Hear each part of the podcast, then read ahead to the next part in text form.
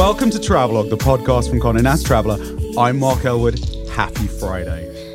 Today, we have got another installment of our trip planning franchise. You know that? That's basically where you get to pick all of our brains about a particular destination. It's like a live guide to going to a place, and all of our wisdom, as much wisdom as we claim to have at least, packed into that episode. We've already covered everything from New Orleans to Sydney. We've done Tokyo, we've done your first safari. You can find all those past episodes in our archive. But today, we are heading to Europe and specifically to London, which obviously for the day after Thanksgiving makes total sense. I know we didn't plan this. Um, I hope you've eaten your fill. I hope you've shopped your fill because we're going to talk about travel. And obviously, to talk about London, I'm British and we've got to have some British people, some people who've lived in London. To brain dump about the capital. So I want to introduce you to a couple of people you should know, and then we have a brand new team member. So I have Erin Florio, Hello. Lale Arikoglu, Hello. And then I have our brand new global editor in chief in from London, Melinda Stevens. Hi there. So, some of you long term listeners might realize this is a bit of a sequel. I have to say, this is the Empire Strikes Back of podcasts to an episode that Lale and I taped two years ago, right? It was my first ever podcast, and as Mark pointed out, I was quite quiet and didn't speak that much. Oh, there must have been a lot of pressure on you being the token. Oh, not. I guess not the only. To- sorry, Mark. I was not the only token British table. I've been here 20 years, but I'm still British. Um, but yes, and that episode does still hold up. We talked about Brick Lane and Whitechapel as great for hole in the wall cafes, and we talked about Selfridge's shoe department. Essential. It is essential. Would you agree, Melinda? You just arrived. Where do you rank Selfridge's shoe department in the world's shoe departments? I have to say, I think Selfridges is amazing. I sometimes try and resist department stores, but every time you go to Selfridges, it takes it on another level because it's just a rather elevated editorial experience. They do it as a kind of show and they get a lot of interesting people in to collaborate with. So, from everything from their window displays to how they present the stores and the restaurants they get involved are just at top level. There's a wonderful book called Shopping Seduction and Mr. Selfridge, which was the basis of a recent TV series, talking about how Selfridges really invented the amazing department store. But again, we're going to dive much deeper than that last episode. You can tee that up a couple of years ago. Don't worry if you can't jot down everything we say. We will flag everything we're going to mention in the show notes, so you'll have a link to those. So you can just sit back and relax. Okay, ladies, I want to ask first of all, I want to talk about, say, people are arriving in London for the first time, or they're planning a trip right at the beginning. That's what this is about. Where should someone think about staying in terms of areas, and what hotels are the standouts in those areas? Do you want to start? Erin's like, I, let uh, me there- start. This is like such a loaded Okay. question because there's so many answers to this question. I- I'm going to act on the assumption that this would be your first time to London, or if not your first, maybe your second. Obviously, the natural place to stay is the center of London. You can get everywhere. London, you know, it's a lot like New York in a lot of ways, and it's very different in that it's massive. So, where you stay in London is almost more key than where you stay if you come to a city like New York. The default is central, and that's always been where some of the great hotels are. The Savoy, which is a legendary hotel, is in the center.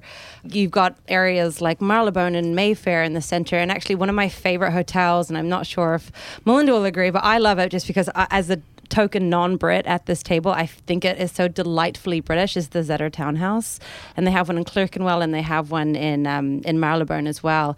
And it's just so whimsical, and it's got such a fun narrative Why do you love it?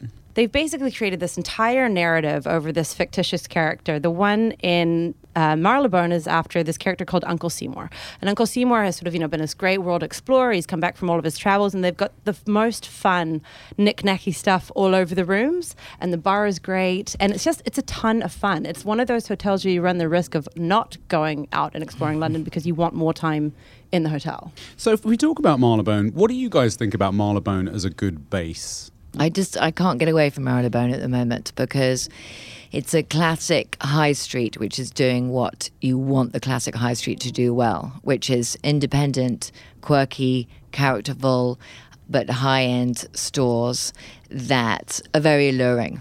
And it's in an interesting part of town because it's surrounded by Harley Street and some other doctors and poor people, poorly people. But um, So, what you're saying is you can come for plastic surgery and a new purse. you can fix your bottom and then get a delicious pair of shoes.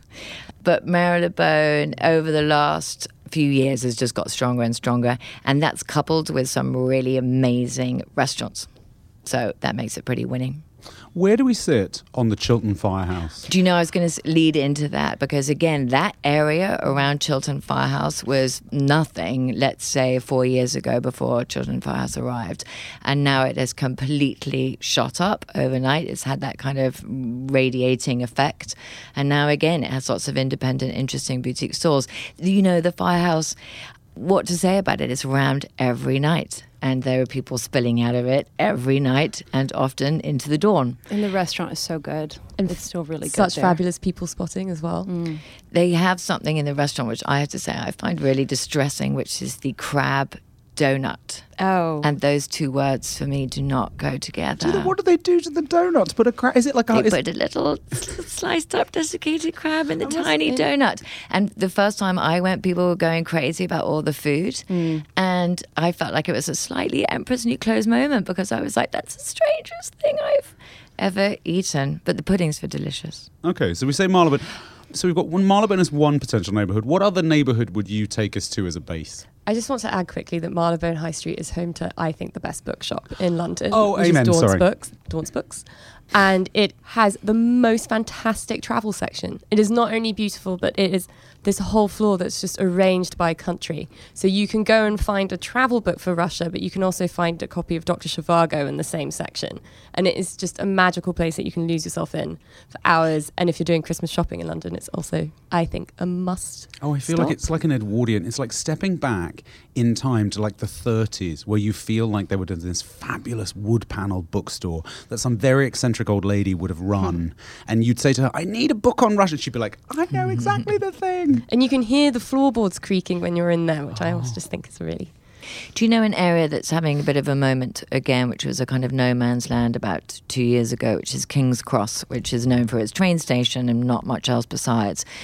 And one of the great British architects of our times, Thomas Heatherwick, has designed a new space called Coal Drops Yard. It used to be where literally the trains used to come from around the country and deliver the coal that would heat people's houses that they would use in their fires. And I think he's designed this area, much of which is open uh, and al fresco, as a kind of response to what's happening to the retail market and to the high streets themselves. And I think it, it's garnered huge interest because people are trying to work out whether there can be a 21st century response to to internet shopping. And the design of itself is rather amazing. There's these two kind of huge cantilevered spaces that kind of arch over the main shopping bit and almost kind of meet each other in a kiss. It's dramatic. It's surrounded by kind of industrial space, so that gives it a kind of certain drama. You can feel in London is that there's a kind of neighborhood pressure. People are feeling the need to focus on the quality of the stores that they have in situ. And it was buzzing when I went, and it's and it's still a work in progress. So I mean, that it was interesting. it was a when I was growing up, and I grew up very nearby in Fitzrovia, and it was a shabby sort of hooker laden red light district oh, rail terminus, King's right? Cross Yeah. up until like 15 years ago, I'd say. I'd- I'd say even still, more like recently 10 than years. that. Yeah, I, I remember they started developing it sort of slowly, like maybe five or six years ago in a major way and really trying to introduce. I mean, they correct me if I'm wrong, but they've moved Google and, and, and some of those big companies around that area. They did London that. now, I don't right? know if a while Google's ago. But they also St Martin's Art School moved there, Right. And I think that was really That was a what kicked everything off. Yeah. And it also means that while this new development like could risk feeling a bit like a mall, it doesn't because you have all these cool art students walking around and That's drinking, and you've great restaurants that have opened up. And uh, the way they use the space outside of St. Martin's is so great as well. When the weather is nice, they have so many fun pop up bars in that massive in Granary Square, and then leading down to onto the canal, which is right there as well. It's such a fun area to be in when the weather's nice in London. And when the weather's nice in London, London is the funnest town in the world. It's And just got this amazing infectious l- energy. Let's remember, no open container rules in London. Drinking so on the streets. If you want to drink outside a pub, you can. No one will give you a ticket. I mean, The best my thing God, about it's going crucial. home.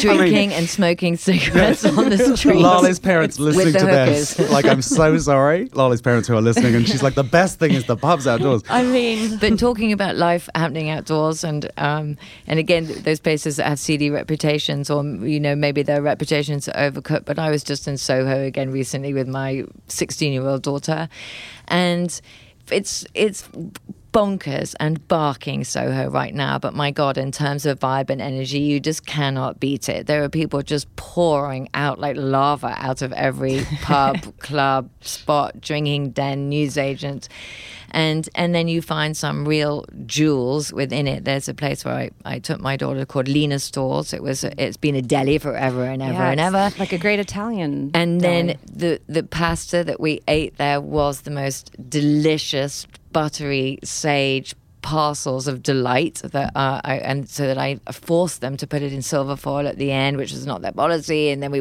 I wrapped everything up. I ordered more and more stuff just so I could wrap it up and Which, take it home. can we say, in Britain is quite bold. In America, getting something to go, not a big deal. In Britain, persuading a restaurant to let you take food away, that takes Yes. quite a lot of effort. I know, and they looked at me aghast, and they got out their cling film, and they got out like a basket. I mean, it all got incredibly silently confusing. judged you, didn't they? But they, They did. it anyway. and um, what I would say about King's Cross, one thing I did want to point out: if you're doing a multi-city getaway to Europe, obviously King's Cross is where the Eurostar terminus is now. So if you're looking to go on to continental Europe, to Amsterdam, to Brussels, to Paris, it's actually a very practical place to be based because it's very easy to get to your train. So I think that's. Mm.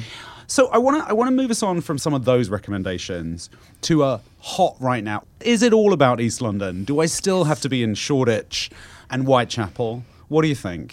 Erin and I were talking about this before the episode started because the places that are hot, I still don't quite know whether I'd actually yeah, recommend a visitor to go to. places like Peckham, which are really interesting for people that live in London and kind of the new East London. But I don't know if I would, if I would recommend you have to prioritize that on your first or second trip into London. But that is where a lot of like the cool young galleries and gallerists are heading to, to open up. There's really good food happening. All of those sort of hallmarks of like the next great neighborhood in a great urban city like a New York or a London. That's all happening in Peckham and has been for a couple of years. For a while. Where is Peckham? It's south of the river, so it's basically another country In- as in far as I'm concerned. I just have to clarify in London, you pick a side. You're either a North Londoner or you're a South Londoner. um, it's very divided that way geographically. And we were, were we all born north of the river? Are we all? We are born north of the river, but also, of course, you've got your north and your south. You've got your west and your east. And I, I have to say, I'm a, I'm a southwest girl, but I'm not sure that that's the right side to be on in this war. I'm, I'm because there's another part of me. Every time I go east, I just cannot believe the Georgian architecture. I cannot believe the amazing people doing amazing things. And if I was to pick up sticks and start all over again, if I was 25 all over again, east, east, east. and if I wasn't living in New York, I would live east. And, and I have to say, just to stir the pot a little bit, um, I am not British born, but I did live in London for a number of years and I go back very often. But I was a dedicated North London supporter. I really love not not you know the Camden High Street areas, but there are such gorgeous, really quintessentially British places that you can reach in London that are in the north. I lived in a place called Kentish Town which is part of the borough of Camden.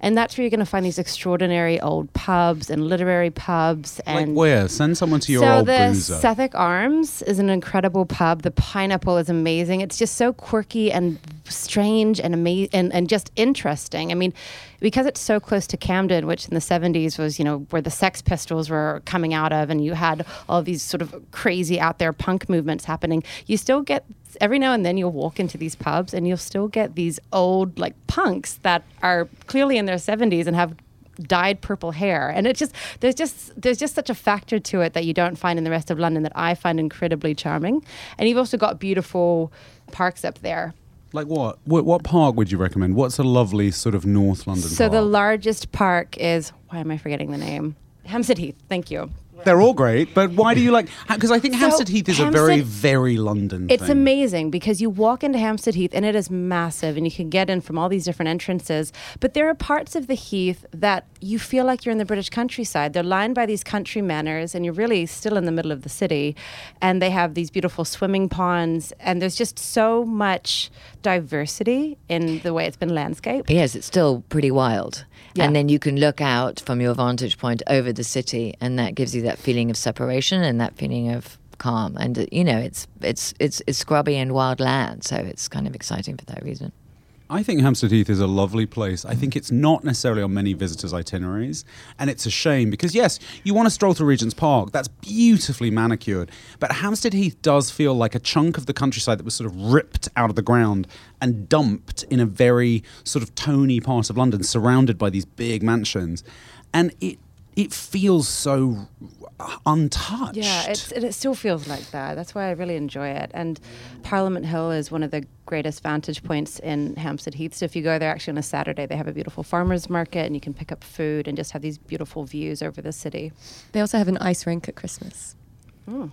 Good can, tip. Can you skate?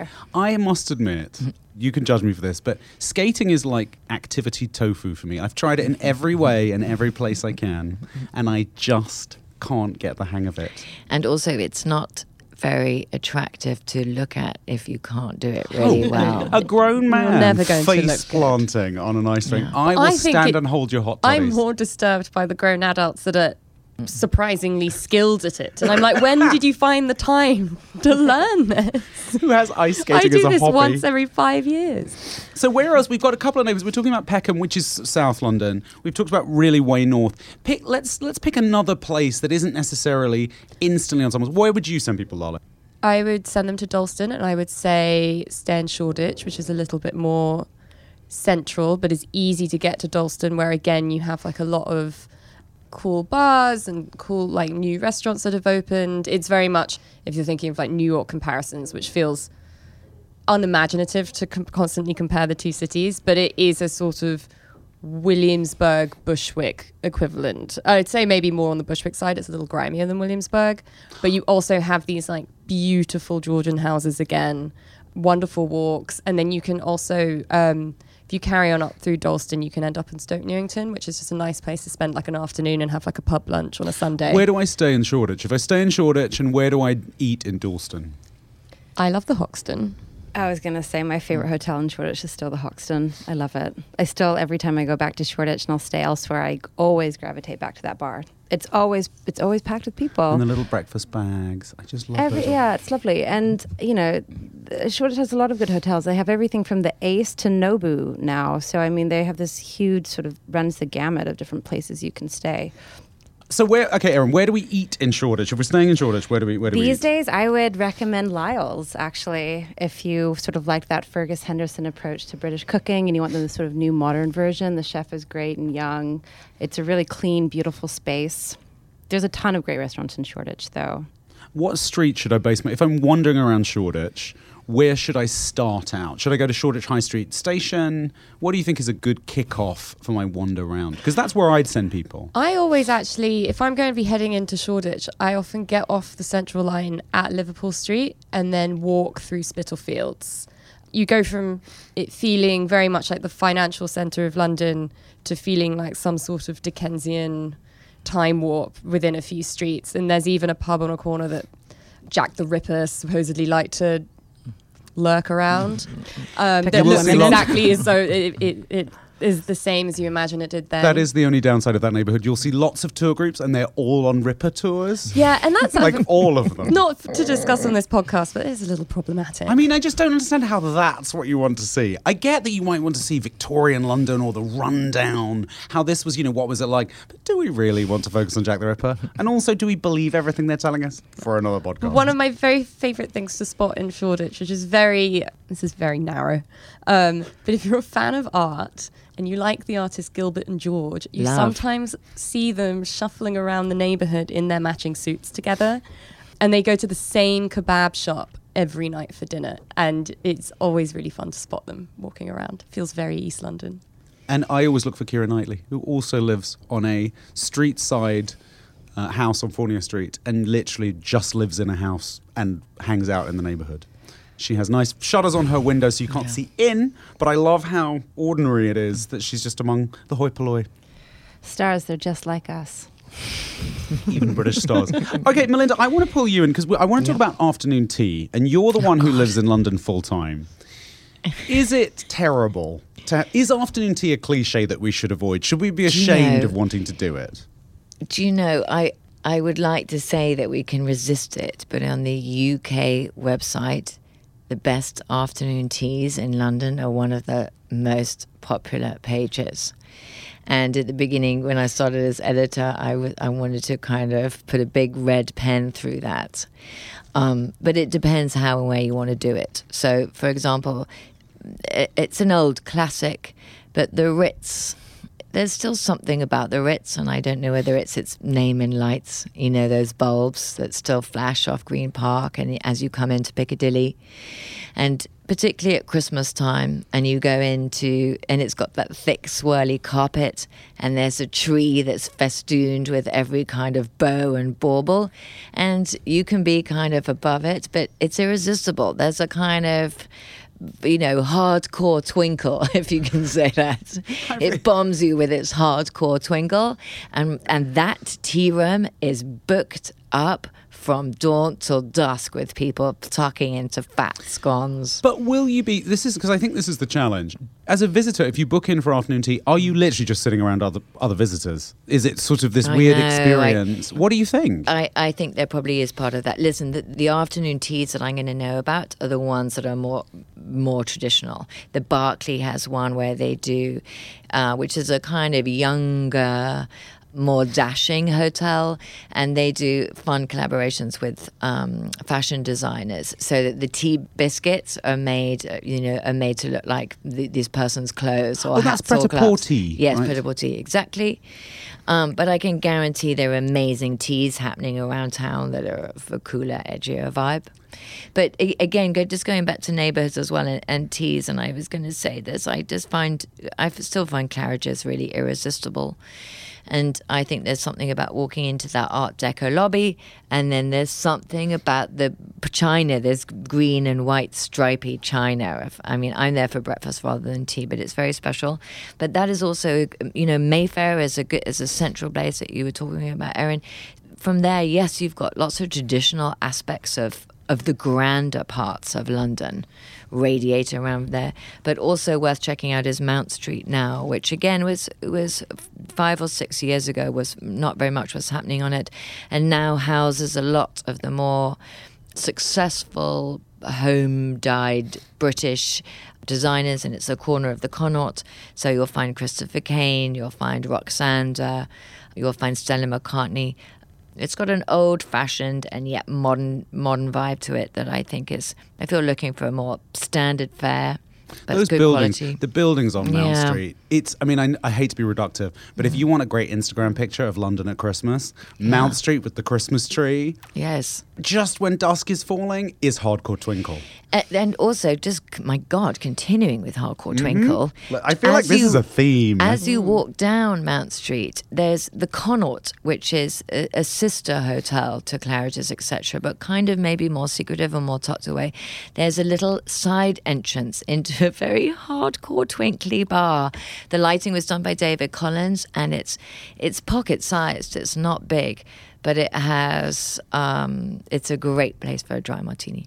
Dry martini. Is that what I have there? Yes. Gin martini or vo- where do we sit? Gin or vodka? Vodka, definitely, and and you stop at three, and then you do not get on your moped, and you do not drive home.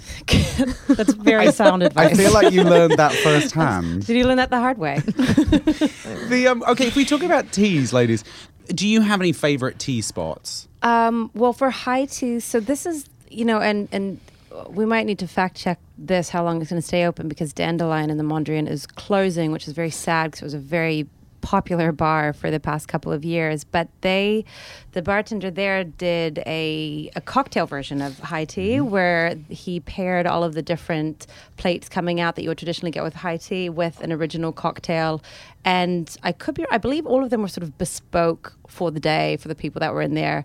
And so that was just a really nice sort of modern twist. And, and also that bar is a really, really beautiful space because you can see all the river life on the Thames.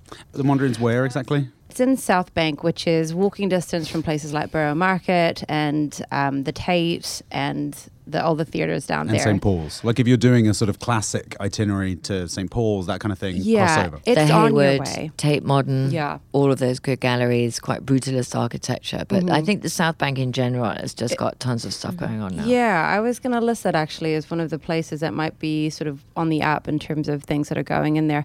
And they've just got this really fabulous new hotel, which I'm very excited to go and stay at the next time I'm in London, called Bankside, which just feels very bright and cheery and almost like the, the, the designer is a Southern California movie designer. And she's just done the most amazing thing with the space. And you really sort of feel, in a non kitschy way, like you're in this sun kissed version of California right on South Bank. And it's, it, it's, It's full impressive. of fun art, joyful art. It's got a lot of energy, and they have um, amazing vending machines in the corridors. So you can buy tons of bottles of booze, and you can also buy sequin pair of pants. And Rolls Royce Is this also a first-hand coloured. story? I feel like this is a first-hand story like the vodka martinis, where you're like, you can buy an emergency pair of sequined pants if you need them. It's very comforting to know that they're there. There, there. um, and again, just to steer us back before we go down a whole other track, I was going to say I wrote the uh, afternoon tea guide for the Traveller US site, um, and I would so obviously it's amazing. But I would I would encourage you there. I think some of the more old-fashioned teas you might find yourself seated by a lot of other very excited visitors, which is fine. Some of the newer ones like Dandelyan or Mr. Fogg's, which is a, a sort of eccentric gin bar where you essentially have cocktails with your tea. That cocktails in the middle of the afternoon is not only more delicious, but I think is quite contemporary British. Do you think? I mean, I'm getting a lot of nodding where I'm like, day drinking, I think you can feel less guilty about. There's no guilt. Day drinking is just standard.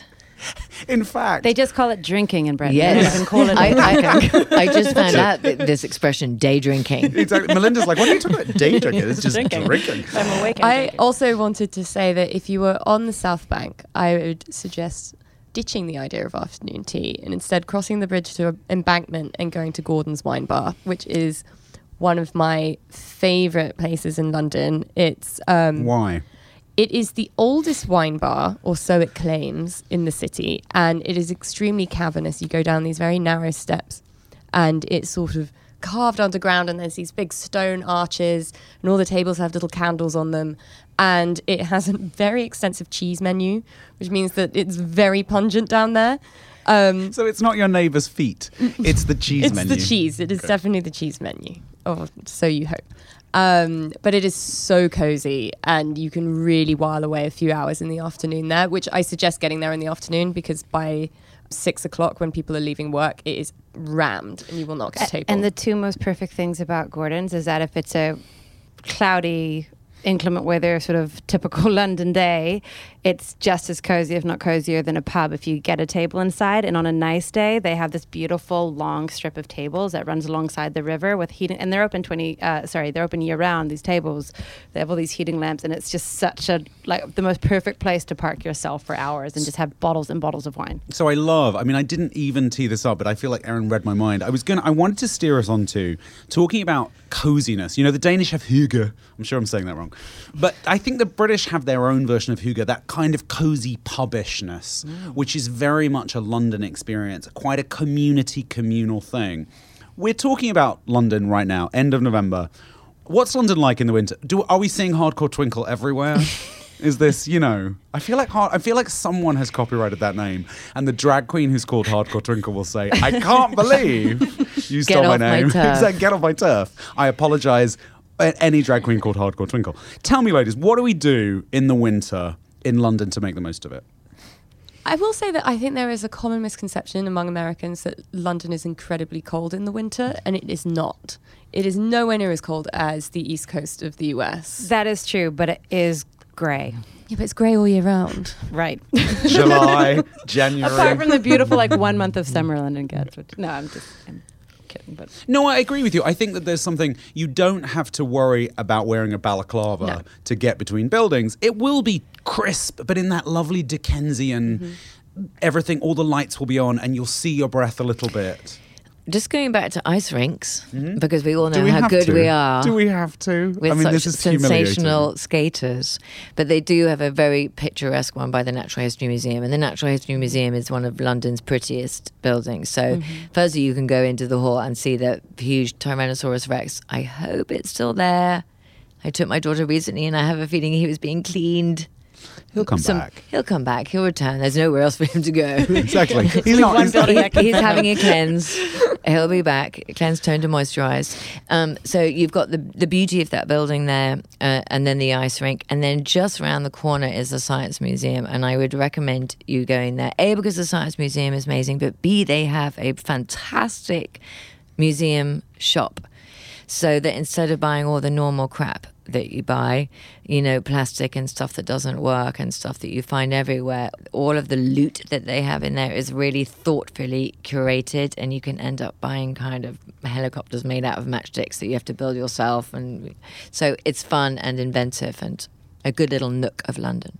So that's. I think that's. I, I think that this. I, I love the Science Museum shop as well. Actually, what I love about London is the Christmas lights over Oxford Street and Regent Street, which when I was growing up in London, I didn't realise were specifically. I thought every city just had lights over the shopping streets, and the fact that now, I mean, yes, they'll be sponsored, so you might have to squint a little so it isn't mm. too branded, but I think that is a twinkly, gorgeous glimpse of London. I'm getting quite a flat affect in the room, am I? I because of the because of the sponsorship. But if you squint and you're a little too far away, they just don't. Or, think- or if you've had the 35 martinis we discussed earlier, then, then they're really you're great. in your sequin pants. You've had your martinis. You're strolling down Regent Street. then you're on your Boris bike. exactly.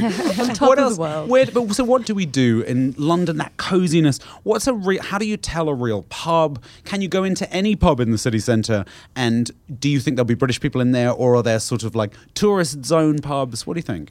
Oh, I reckon any pub you go into in London is filled with British people, even if it's a mm. more touristy pub. The Brits love their pubs. It's a very, very genuine side of their culture that people want to tap into when they're there. But also, I would say something about, you know, pubs are having a reasonably hard time in the fact that people are choosing to spend their free time in different ways now and people don't drink as much as they used mm-hmm. to. And again coupled with that high street demise that we've been talking mm-hmm. about but there's something to be said for the pubs that we're not recommending. There's something to be said for the pubs that aren't on any list that you'll find because sometimes you've just got to go into the pub that you come across and looks really dodgy from the outside and you go in and it's got a weird parquet floor and there's an old geezer who mm-hmm. doesn't fit into his shirt and he's selling a weird sausage and he's got some old mead on tap because because that's really for me as much part of the culture as the shishi gastro pubby ones. I, I- feel like you've just described the North London pubs that I was down Erin's before like, the or weird as I call washed it, up Sex Pistols Friday. punk. And when I think of a pub, I don't even really think of the really shishi gastro mm. pubs at this mm. point. They're their own sort of creature. Separate yeah. creature. And agreed. Lale and I have had this conversation before. It's like to ask somebody, okay, what is the best pub in London is such an impossible question because there's no, there's really no such thing, and it's much more about like a feeling and a vibe, and also it's very geographic. I mean, you don't cross town to get to a specific pub. Pub mm-hmm. is by definition a local place that you want to be in. So don't try and seek out mm. something that isn't there when you're thinking about pub culture. Just kind of in, like go with it, go with the pub, right? I agree. And I think sort of a sign of a really good pub is if you walk in there on the Sunday and it sort of feels like everyone's living room and mm-hmm. people have their newspapers and they have the dog and they have their kids and it's just sort of a free for all of people doing what they'd probably do in their house, but they're doing it over a pint and a and a roast, ideally, instead. Sunday roast. You see, Sunday that I think that's a very British experience. That is a lovely thing to be part of because British people do have a Sunday roast in the pub. So if you're going to a pub, and probably make a reservation if you if you're nervous because they'll be busy. People will go and have their roast beef there, read the paper. Sunday newspapers in Britain. I must admit, it's the I've been here for twenty God, I years. and miss them so Oh. much. Oh, stop. They are Sunday new. The, like just a pile, Pile. of them. Mm-hmm. My husband like pulls his hair out. I'm like, I want all of them. He mm-hmm. said, you can't have all of them. I want, I want every single one. Highbrow, lowbrow, everything in the middle. Oh God, you've forgotten the supplements. Go back, get them out. Oh, the supplements are the best part. Yes, and you take So them out of their if little you go to plastic weekend- wrapping. Erin is Volume just looking at us slightly in despair, like those means, crazy British people. But, but- again, if you're in Britain, at the, if you're in London at the weekend, buy the papers because I think the papers are a great treasure of Britain. And buy a left wing one, buy a right wing one. They declare their biases very clearly, so the truth is somewhere in the middle. But boy, they're fun to read. It is the great newspaper capital of the world. That is indisputable. And it is fun just to walk into a newsagent and just look at all the headlines of the tabloids. Mm. the puns that those people they put me to shame. So one mm. last thing before we wrap, I want to talk a little bit about the last time when Lale and I were talking about London. We were terribly remiss because we didn't touch on culture in any way. I mean, we were Quite the- revealing, really. Exactly. We're the biggest Luddites if you listen to that episode. So I really want to address that now. When we think about culture, obviously there's the Science Museum, the Natural History Museum, the British Museum, some higher profile things. But what great cultural assets does London have that you wish more people went to? I know, Erin, you have a look at. I think, and I have the same one as you. Yeah, the John Soane Museum. It's so amazing. It's this amazing house museum just off Russell Square. And this guy, Sir John Soane, he was an architect and an academic and an intellectual.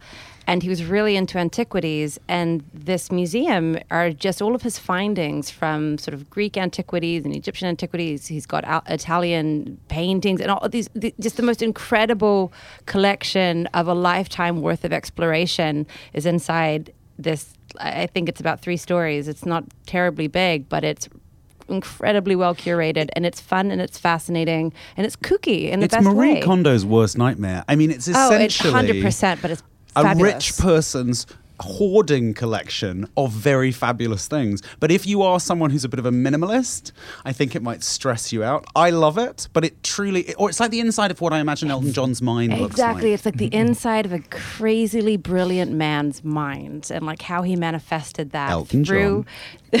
Elton John. Through his explorations and what he gathered along the way of his life. It's funny actually you mentioned Elton John because one of the most recent exhibitions, and I don't know if it was still on, is Elton John's black and white photography at Tate Modern. And it's unbelievable, his collection.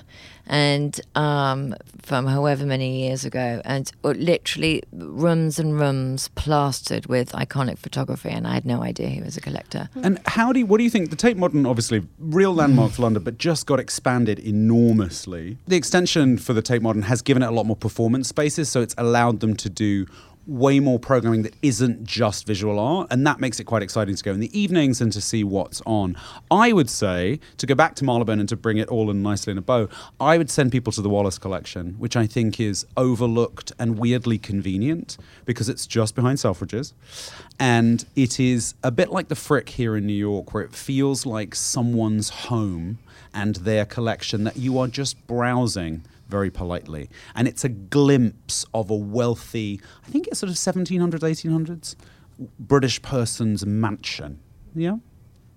Um, no, but I think one thing that we haven't pointed out, which I think is one of the best things about London, is that all the major museums are free unless you're going to see a permanent exhibition. And which is why one of my favourite shortcuts to take in London is to cut through the British Museum.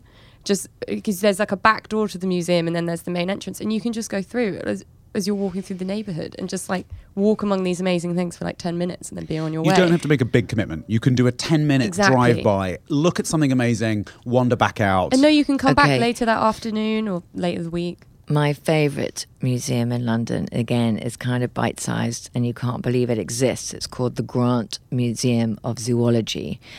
And um, I happened upon it by chance, and I think it's on a kind of street somewhere in Bloomsbury. And inside, I don't know if you remember, I think it was in an Indiana Jones movie in which there's a room, it's like a library with a creaky floor and creaky cupboards and creaky doors filled with slightly dusty specimens from the deep from the forests, from and, and including things you just you can't even believe. Including is when you walk in, it's all piled high on top. A turtle on top Old of specimen, sort of Yes. Darwin era. Dar- it feels like Darwin era s- skeletons and jellyfish and pickled things in pickled jars. And when you walk in, the first thing you see is a jar of moles. And it literally is a jar of moles with all their little feet. I feel that this is a bit of a, the stuff of nightmares. It feels like a bad episode of Doctor Who. Can I just say it's completely mesmerizing? And whenever I'm at a loose end, I, I take my youngest daughter, partic- to particularly because it isn't ordered and it isn't structured, and almost all the naming of everything you can tell has been done by someone on a dodgy old typewriter in the corner with the with the ink is practically you know not working anymore. But you will see stuff in there that you just you can't believe as your eye adjusts to it, and it's in one room and it's like something from a different time in a different place, and it's utterly transporting. Goodness, Lolly I've was. got another You're on the roll now, aren't know. you?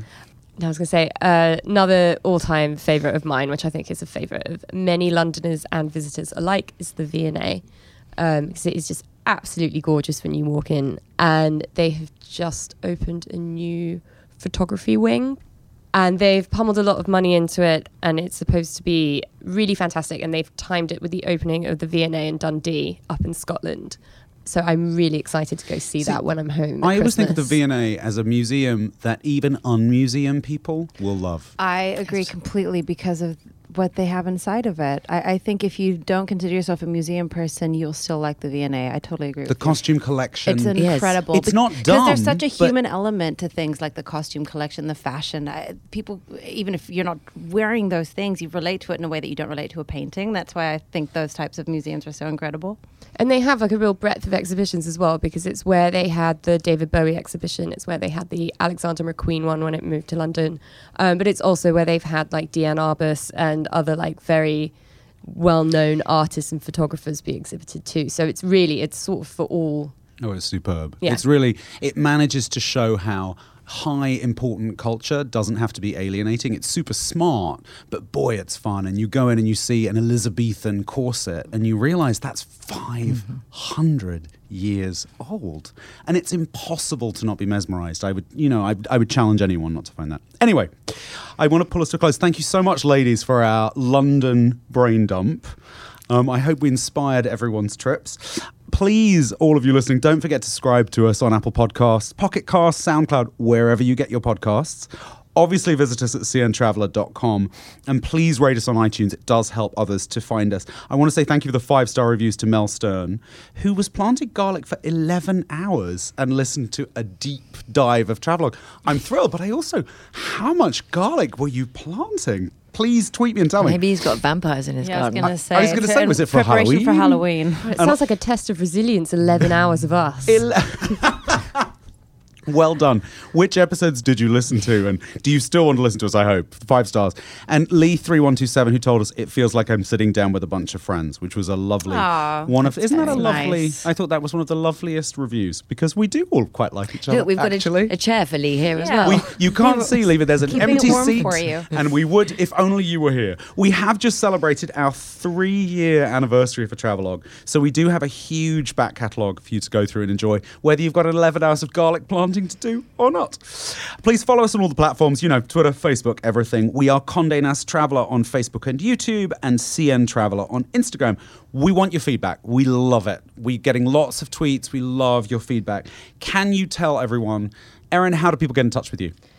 Um, I am at Erin underscore Florio on Instagram. and you can find me at Lale Hannah on Instagram. And Melinda? and Instagram too. I'm Melinda LP. And Melinda with one L. Yes, M E L I N D A L P. And I do also want to give a shout out to Women Who Travel, who, which is our other podcast that Lale helps mastermind with Meredith. Uh, what have you got coming up on Women Who Travel? Ooh, our latest one is about to go up, and we sat down with the writer Kate Harris, who just wrote a memoir about riding a bicycle along the Silk Road f- for 10 months. She has crazy stories. That will be amazing. I can't wait to hear it. Please, if you haven't subscribed to that, please add that to your queue. I just want to say thanks to Meredith Carey, who is the, our lead podcast producer, and in whose hands I think you'll be next week. Uh, our engineer, as ever, is the magic knob twiddler, Brett Fuchs. Thank you, Brett. Thumbs up, and uh, have a great weekend, everyone.